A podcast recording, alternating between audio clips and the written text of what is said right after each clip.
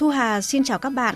Hôm nay Thu Hà rất thân hạnh được trở lại cùng các bạn trong câu chuyện lịch sử về một người thủ lĩnh nghĩa quân yêu nước ở thời kỳ đầu chống thực dân Pháp hồi cuối thế kỷ 19.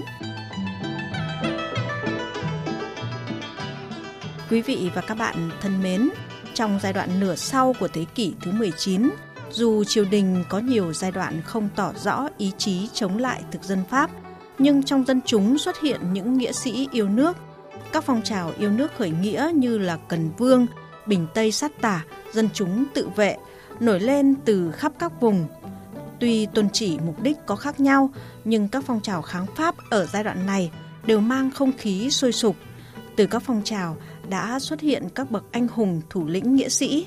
Trong đó ở vùng Nam Bộ, bốn thủ lĩnh được nhắc nhiều nhất là Trương Định, Võ Duy Dương, Nguyễn Hữu Huân và Nguyễn Trung Trực. Đặc biệt, anh hùng Nguyễn Trung Trực là thủ lĩnh nghĩa quân đầu tiên đánh chìm một tiểu hạm của giặc phương Tây. Đó là vụ nổi tiếng đốt cháy con tàu mang tên L.S. Ferrang, có nghĩa là tàu hy vọng của thực dân Pháp trên sông Nhật Tảo năm 1861. Ông cũng là người chỉ huy đầu tiên đánh chiếm được đồn cứ chiến sự của người phương Tây ở giai đoạn này, điều mà quân đội Pháp lúc bấy giờ không bao giờ ngờ tới, đó là đồn Rạch Giá, Kiên Giang. Lật dở lại những trang sử liệu, được biết anh hùng dân tộc Nguyễn Trung Trực tên thật là Nguyễn Trơn, sau đổi thành Nguyễn Văn Lịch, dân gian thường gọi tôn kính là cụ Nguyễn. Ông sinh năm 1838 tại làng Bình Nhật, huyện Cửu An, phủ Tân An, ngày nay là xã Bình Đức, huyện Bến Lức, tỉnh Long An. Gia đình ông sống bằng nghề chài lưới trên sông Bến Lức. Gốc các gia đình của ông là ngư dân ở huyện Phù Cát, Quy Nhơn, Bình Định, từ vài thế kỷ trước di cư vào Nam lập nghiệp. Thời còn trẻ, ông giỏi cả văn, võ, nhưng nổi bật nhất là võ nghệ. Năm 16 tuổi, đã tỉ thí võ đài ở địa phương. Do tính tình ngay thẳng chính trực, ông được thầy của mình đặt tên là Trung Trực. Là một thanh niên nghĩa hiệp, sớm có lòng yêu nước, nên Nguyễn Trung Trực sớm có tư tưởng kháng Pháp. Tháng 2 năm 1859, thực dân Pháp đánh thành Gia Định. Ông lập đội Nghĩa Dũng, được nhiều người hưởng ứng, thể hiện một khí khái kiên quyết chống giặc xâm lược đến cùng. Năm 1861, đội quân của Nguyễn Trung Trực tham gia nghĩa quân của Bình Tây Đại Nguyên soái Trương Định. Ông được giao chức quản đạo, đạo quân của ông hoạt động mạnh ở vùng Tân An, Long An. Tiến sĩ sử học Nguyễn Hữu Tâm, nguyên giám đốc thư viện Viện Sử học cho biết. Nguyễn Trung Trực lúc này đang là một thanh niên mới 24 tuổi rất khỏe mạnh, chuyên nghề trải lưới đã hăng hái tham gia đội quân khởi nghĩa của Trương Định. Vốn thông minh nhanh nhẹn, lại cộng thêm lòng nhiệt tình chống giặc, Nguyễn Trung Trực nhanh chóng được cất nhắc lên giữ quyền xung quản binh đạo, chỉ một đội nghĩa quân hoạt động ở vùng Tân An. Trong công cuộc kháng Pháp giai đoạn nửa sau của thế kỷ thứ 19, nghĩa quân của Nguyễn Trung Trực đã ghi nhiều chiến công, trong đó chiến công lừng lẫy đầu tiên của ông đó chính là đốt cháy tàu L.S.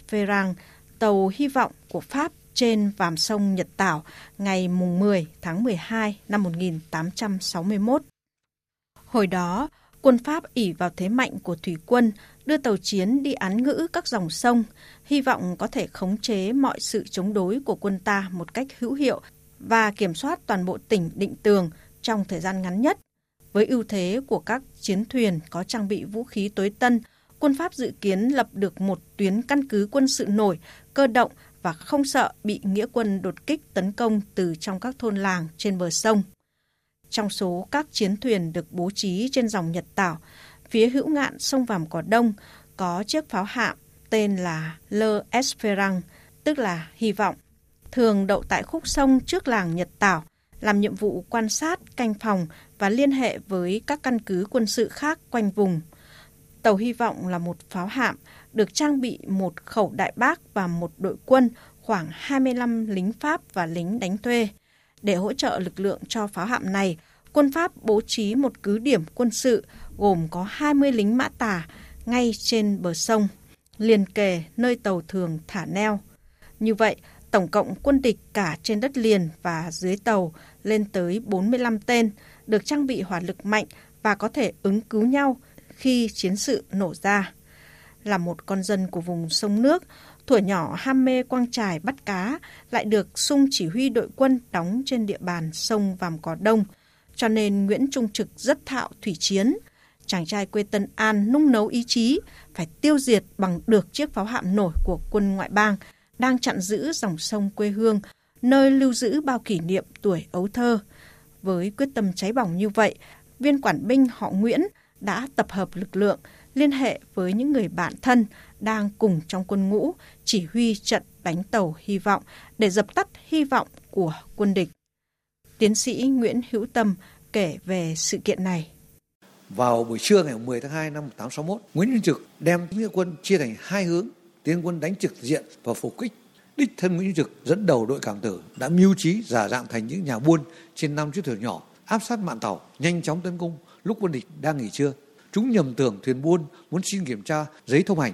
Đội quân phục kích lập tức phối hợp tấn công quân mã tà trên bờ. Do không kịp phát hiện nên quân địch bị chuốc lấy thất bại, thảm bại. Nghĩa quân Nguyễn Trung Trực và nhân dân thôn Nhật Tảo chất củi lá khô có người đã dỡ cả mái nhà đang ở để đốt cháy tàu hy vọng. Nghe tin thắng trận ở Nhật Tảo, vua tự Đức vui mừng, ban dụ khen thưởng kịp thời. Các đại thần trong triều đều nghị bàn. Đây là một trận chiến xuất sắc, cho nên cần được ban thưởng thật hậu, khuyến khích tinh thần quân dân đánh giặc. Riêng bốn nghĩa binh tử trận được đặc cấp ban tiền tuất gấp hai lần, cho con cháu gọi người tử nạn bằng bác, chú ruột, được hưởng chế độ nhiêu ấm triều đình còn trần cấp cho những nhà dân bị giặc đốt cháy trong trận chiến. Theo tiến sĩ Nguyễn Hữu Tâm, chiến thắng trên sông Nhật Tảo mang nhiều ý nghĩa. Đây là trận thủy tiến đầu tiên giữa quân đội chủ Nguyễn với hải quân hùng mạnh của Pháp. Kẻ thù run sợ, bàng hoàng thất kinh, quân dân ta thì phấn khởi tin tưởng Hàng hái đi giặc. Học giả nước Pháp đưa ra nhận định đó là một sự kiện bi thảm đã khích lệ tâm trí người An Nam Việt Nam và gây một mối xúc động sâu xa cho những người Pháp đang tham chiến chính phía Pháp cũng phải gọi chiến công Nhật Tảo là khúc nhạc dạo đầu trong một cuộc tổng công kích hầu như toàn bộ các đồn Pháp. Sự nghiệp chiến đấu của Nguyễn Trung Trực mở đầu bằng một trận đánh lẫy lừng, đặt nền móng cho những chiến thắng tiếp theo trong cuộc kháng chiến chống Pháp kéo dài 8 năm của ông từ năm 1861 đến năm 1868. Với trận Nhật Tảo, ông là người cầm quân đầu tiên ở Việt Nam tiêu diệt pháo đài nổi của quân đội Pháp. Sau đó, Nguyễn Trung Trực và nghĩa quân của ông còn lập nhiều chiến công khác, khiến thực dân Pháp rất khiếp sợ. Tuy nhiên, lực lượng nghĩa quân của Nguyễn Trung Trực quá tranh lệch so với Pháp, vũ khí lại thô sơ, nên ngày 19 tháng 9 năm 1868, Nguyễn Trung Trực bị thực dân Pháp bắt, chiêu hàng nhưng không thể lay chuyển được khí tiết của vị anh hùng nên chúng đã đưa ông ra chợ Rạch Giá xử chém ngày 27 tháng 10 năm 1868. Nguyễn Trung Trực hy sinh để lại tấm gương anh hùng bất khuất và một câu nói bất hủ.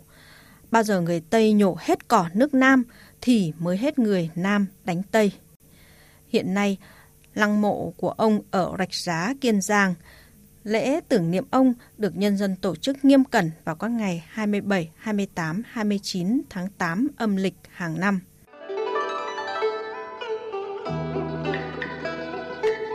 Hơn 150 năm trôi qua, tinh thần anh dũng và công ơn của vị anh hùng dân tộc Nguyễn Trung Trực vẫn được nhiều thế hệ nhân dân ghi nhớ. Nhiều sự kiện tưởng niệm ông đã được tổ chức trang trọng trong tháng 10 hàng năm ở nhiều đền thờ, ngôi đình khắp các vùng đồng bằng sông Cửu Long, đặc biệt là tại Kiên Giang. Lễ dỗ ông ngày nay trở thành ngày trọng đại của nhân dân trong vùng, thể hiện đạo lý uống nước nhớ nguồn và tấm lòng thành kính của con cháu hậu duệ đối với vị nhân sĩ nặng lòng yêu nước, thương dân có công lao to lớn trong sự nghiệp chống ngoại xâm, bảo vệ nền độc lập dân tộc